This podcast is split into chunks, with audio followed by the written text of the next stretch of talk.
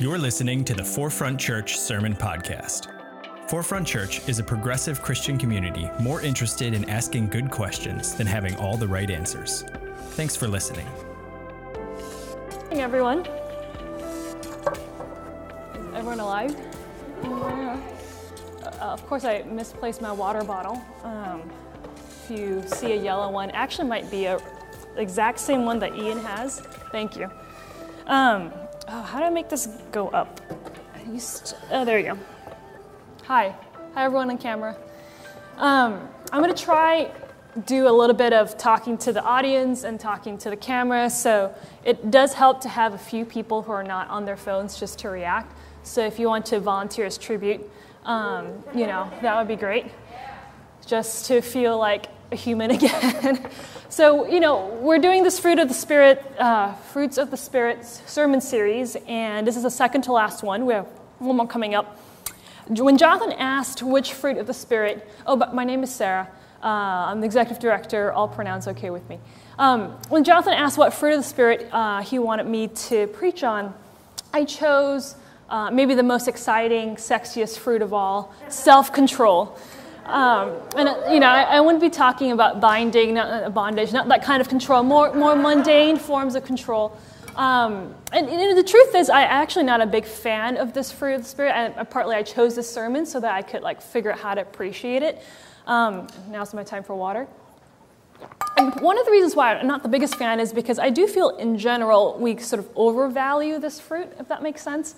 Um, we, we sort of beat ourselves up for being like too lazy, eating too much, like being too horny. And like, how many times have you said, you know, one of these phrases this past week, like, I shouldn't have eaten that.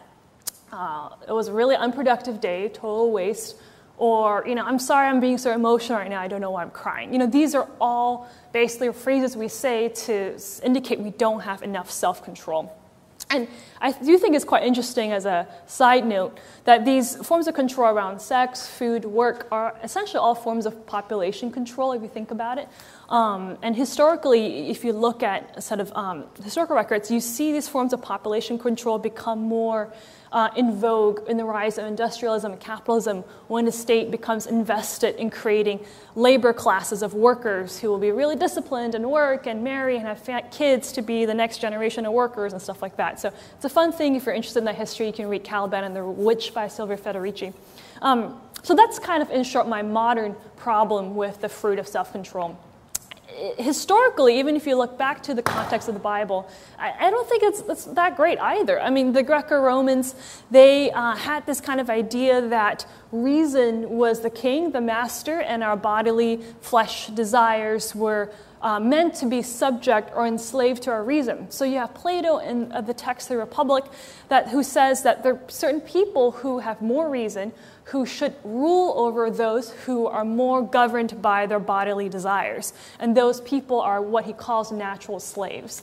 Um, so it's you know not too big of a surprise that European uh, men in particular use this logic you know much later on to justify dominion, exploitation of women, working class people, anyone they colonize. Um, and because I love history, I'm just going to quote uh, historian Ann Stoler, who wrote the book Race and the Education of Desire. And she says this European bourgeois men um, collapsed non Europeans and women into an undifferentiated field, one in which passion and not reason reigned. It was in the colonies that indifference to suffering was a sign of national strength and an essential condition of manhood. So, I mean, the quote is a bit academic, just to really break it down for you. Essentially, it's saying we, as European bourgeois men, deem you, you being a woman, a working class person, an addict, a non white person, as unable to control and govern yourself. Thus, we will literally control and govern you. And we can do that because we can control ourselves. We are indifferent to suffering. And this is kind of this profound connection between masculinity and white supremacy, um, which I don't have time to get into, but it's worth sitting with for a second. So I, I, wanted to do the sermon, as I said before, to find, given all these objections I have to this fruit, is there a way I can appreciate and learn to value this fruit of self control? So I will state upfront also that I'm not an impartial judge uh, of self control, and I'll tell a story to show why. I was uh, in Prospect Park a few weeks ago, weekends ago, with my partner, and she had wandered off to find Sichuan peppercorns. Uh, there's like one bush basically in Prospect Park. And she got lost coming on her way back, and I didn't have my phone because I was trying to be like tech free. Um, and it's like one hour, two hours later, she finally comes back. I'm just like pissed off. I'm just like, I'm so hungry right now. It's like 12:30. I've not eaten. Um, we're like, I can barely walk. I'm like lightheaded. Uh, how do I get out of this park to find food? And she just looks at me and says, like, shut up. You know, like you're not starving. Um, you are just get hangry when you're hungry, and because I've been working from home for the past five years, I work freelance. Anytime I feel hungry, I just go to the fridge. So I'm just not used to like having to sit with my hunger for longer than five minutes. And of course, I was offended by her accusation that I was throwing a temper tantrum uh, at the ripe age of 29. So I, I decided, you know, a few days later, Yom Kippur, which is a day of atonement and fasting for Jews, rolled around. And uh, I decided, you know, I'm going to fast with you. you know, my partner's Jewish. I'm going to prove to you that I can be uh, not, not enslaved to my hunger. I can be in control. And so the fasting started. Um, I spent most of it cleaning, to be honest, just to distract myself from the hunger. The other half I spent Googling on Yelp the best food to eat and the best restaurant to go to as soon as the fast ended. I think I had like 10 minutes of prayer. Um, and then at the end, I had the best meal of my life. It was like pasta with pancetta and peas or something like that. It was truly delicious, and I was like, wow, I, you know, I haven't fasted in years. My parents grew up fasting like dinners, but they would cheat and also like, like yogurt and liquids and stuff like that. Um, and I did it kind of with them once in a while, but I really haven't done it for a decade. I was like, I'm, I'm impressed with myself. I could do it. And, and I started reflecting. There is this kind of like, you know, that meal was good, but it's not, you know, I, I know objectively it's not the best meal I've ever had, but it really did feel like it. And there's this kind of interesting yin yang rhythm between um, denial and joy, between feasting and fasting, this kind of dynamic that I think explains a little bit of why most of our major religions, including Christianity, have some forms of traditions of self denial and self control whether it's fasting, silence, solitude, you know, things that our sort of body and spirit sort of need. And I do think there are unhealthy ways of going about these traditions. If you're low blood pressure, you know, what have you, you're on diabetes, you have eating disorder, I probably wouldn't recommend fasting. Um, but I think there's something about these traditions that are worth paying attention to. So I hope by now you've become a bit more curious about this fruit of self control, and let's kind of dive into it a little bit more. So, if we look at the context in Galatians, uh, Galatians 5, as you know, is when we talk about the self control thing. And for those of you a little bit unfamiliar with how the Bible is structured, Galatians is basically a letter that Paul writes to the church in Galatia, which is a city located in now modern day Turkey. Um, so there are six chapters in Galatians, and I could go straight to Galatians 5, but that would sort of be like reading a six page letter starting with page 5. So, you know, it's always worth if you're reading the Bible yourself to like skim a little bit what all the chapters that came before, just see what's going on. And if you do that, uh, you'll see that the first four or five chapters are basically this big hubbub happening in the church of Galatia between uh, these Gentiles and Jews, and particularly these Gentiles who, you know, are interested in this Jesus guy, interested in following what is then really just a Jewish sect. Um, you know, the word Christian isn't really come in vogue yet. Uh, and the Gentiles are wondering okay, if we want to follow Jesus, should we follow this entire covenant and law that you have as well? Should we you know, observe the Sabbath? Should we do the holy days? Should we, should we get circumcised? Um, you know, this is kind of pressure. Like, we're entering into your sort of Jewish sect. Should we do this as well? And Paul is saying, look, if you're Jewish already, keep the covenant, but if you're not, you don't have to. And he says this verse in particular for circumcision, uncircumcision does not matter. Um, what's this exact verse? The only thing that counts is faith working through love. But you can kind of uh, imagine, uh, just by the way, this, the reason why circumcision is focused on here, it, it might seem a little bit odd, but it, it is the physical marker that you are part of the covenant of Judaism. Uh, if you're a man or you have kind of the relevant body part. Moses' son is almost killed by God because the son was not circumcised and his mother has to do like an emergency roadside circumcision in the book of Exodus. It's actually quite fun. Uh, check it out. So this is why circumcision is so important. Um, so Paul says, you know, circumcision or no uncircumcision, it does not matter. Faith working itself through love. But you can see for the Gentiles how that's a bit unsatisfying. Because they're saying, okay, that's nice, but it sounds kind of vague. You know, how do I know? I want some more clear cut answers as to what right and wrong looks like. I mean, my Jewish siblings have that. They have, you know, certain behaviors laid out, certain things they have to follow. Like, what do I have? What does faith working itself through love mean? And I think some of us, you know, who've come maybe from covenants or clear cut moral situations where it's like, don't have sex, don't do drugs, don't drink, you know, all that kind of stuff, don't get divorced. And we've kind of put that aside, but then we're also feeling like, what do I do with this newfound freedom? How do I decide what is right and wrong if I'm no longer following the codes I used to?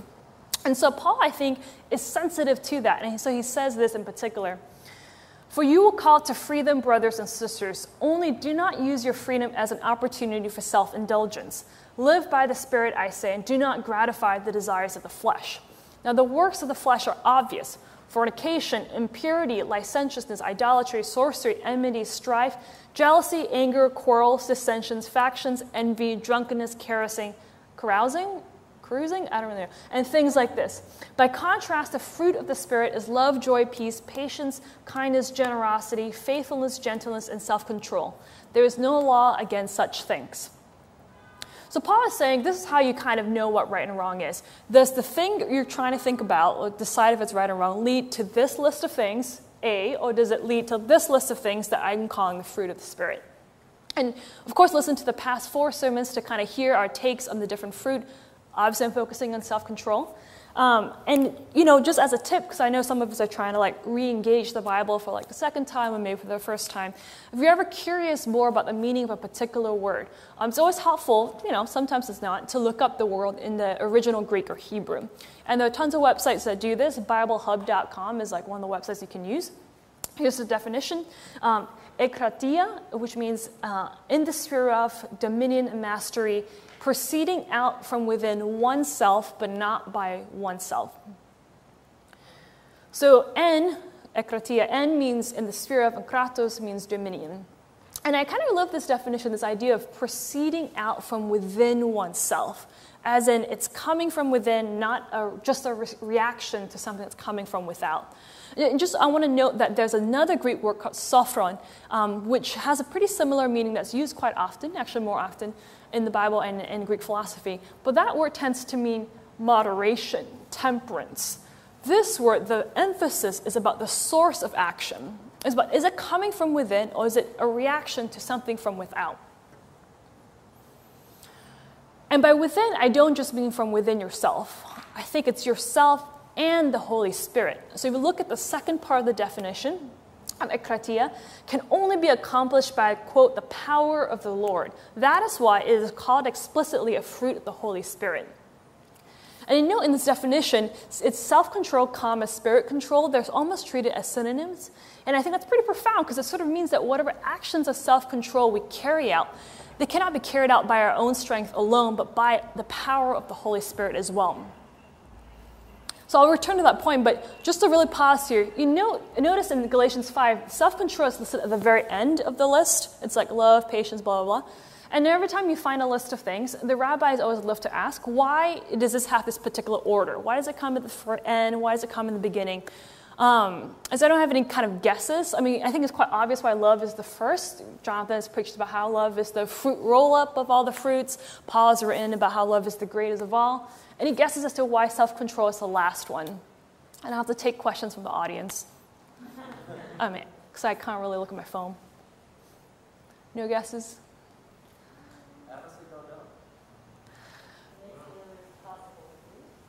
It's the what?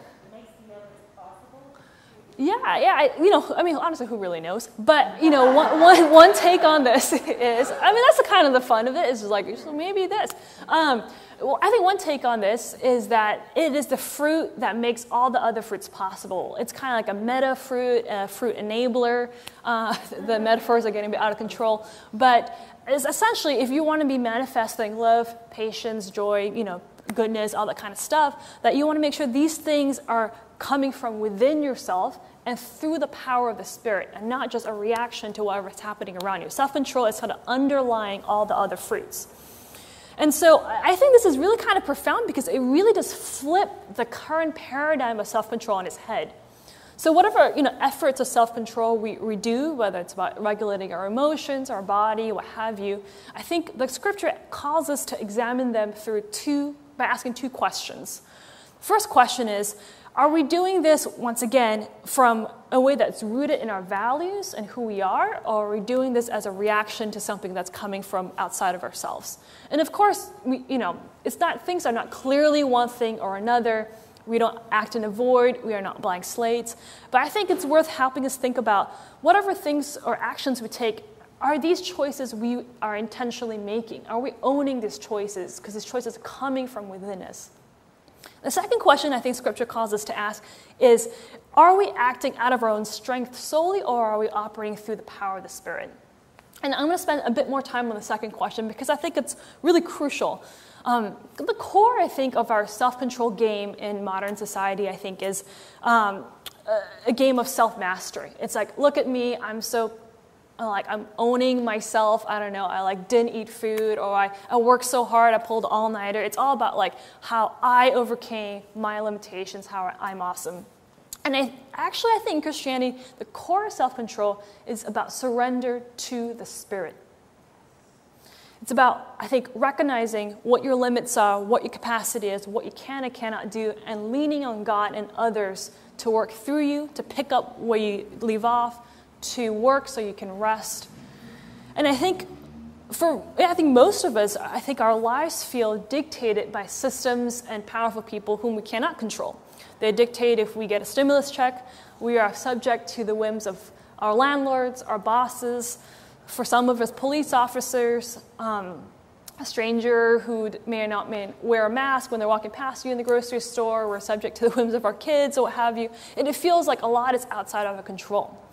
And the question is, in the midst of that space, what do we really have control over? Like, what do we really actually have dominion over? And I think at the end of the day, it's just ourselves. It's our, our reactions, our choices, our feelings, our narratives that we tell ourselves. And it can feel like the tiniest bit of freedom and power, but I think it kind of makes all the difference because it helps you realize actually, I do have some agency here. I can choose to do A or to do B. So let's say, you know, we're reading the news and we read about all the injustices happening. We can choose to disengage and be cynical. And I think there is space for that. Um, or we can choose to say, we believe God's justice is greater. And because of that, I'm going to call my legislators. I'm going to vote. I'm going to sign this petition. I might even, if you feel comfortable, protest and march. And when I see this line of police officers and riot gear coming at us, I'm going to choose to link arms with someone else next to me and march forward and chant, you know, the people united will never be defeated. And I'm going to choose, you know, if I'm arrested, to pray maybe with my arresting police officer. I think those are actions of the Holy Spirit and ourselves at work. When we have lost income or we're grieving the loss of a loved one, we can choose to suck it up and say, I'm going to go through it alone. That's one choice. Or we can choose to say, I need help. I'm beyond my limits. I can't do it. And then maybe next thing you know, a home cooked meal as part of a meal train is at your door. Maybe a stranger who you've never met but goes to the same church and is part of the same Facebook group uh, shows up and offers you a ride in their car to get to a place you need to go because you don't have a car. Maybe you check your Venmo account and you have a few hundred dollars from this account called FFBKs Gifts. And I think that's the Holy Spirit at work as well when, you know, to quote the, the wonderful minds behind the single dot group, Becky or Brad ghosts you and does not text you back. Or to be more serious, when maybe your relationship or marriage for over a decade or two decades is starting to unravel. I think we can choose to say, I'm unworthy, I'm unlovable, you know, this is always going to be the way it is. Or you can choose to say, I am going to reach out. I'm going to connect with other people who do love me, with friends, with community, with small group, and share and pray together. I can choose to come and worship in, on Sunday service together and be filled with love and joy and be grounded in the deeper truths. I think that is also the Holy Spirit at work. And I, I think we hope and pray that our actions, our choices will obviously result and bear fruit. But we ultimately do not have control over that. That is the work of God, that is the work of the Holy Spirit. And I think all we choose is to be faithful to doing what feels right, what makes sense in this moment as guided by the Spirit. to see does this choice lead to the fruits of the Spirit or does it lead to the list of things that were mentioned before? And I think the gift the fruit of the spirit of self control is it allows us to focus on what we can control, that is ourselves, in the midst of uncertainty and oppressive systems. I think, I hope, you know, this gives you a little bit of peace, a little bit of freedom. I think the organizers and activists who I admire the most are able to sort of act with this non attachment, attitude of non attachment at the same time. And I know I'm certainly not there, but I hope I can be one day. And I, I think that if I will get there one day, I'll know that the Holy Spirit truly is at work in my life and bearing fruit in my life. So, will you pray with me for this fruit of self control?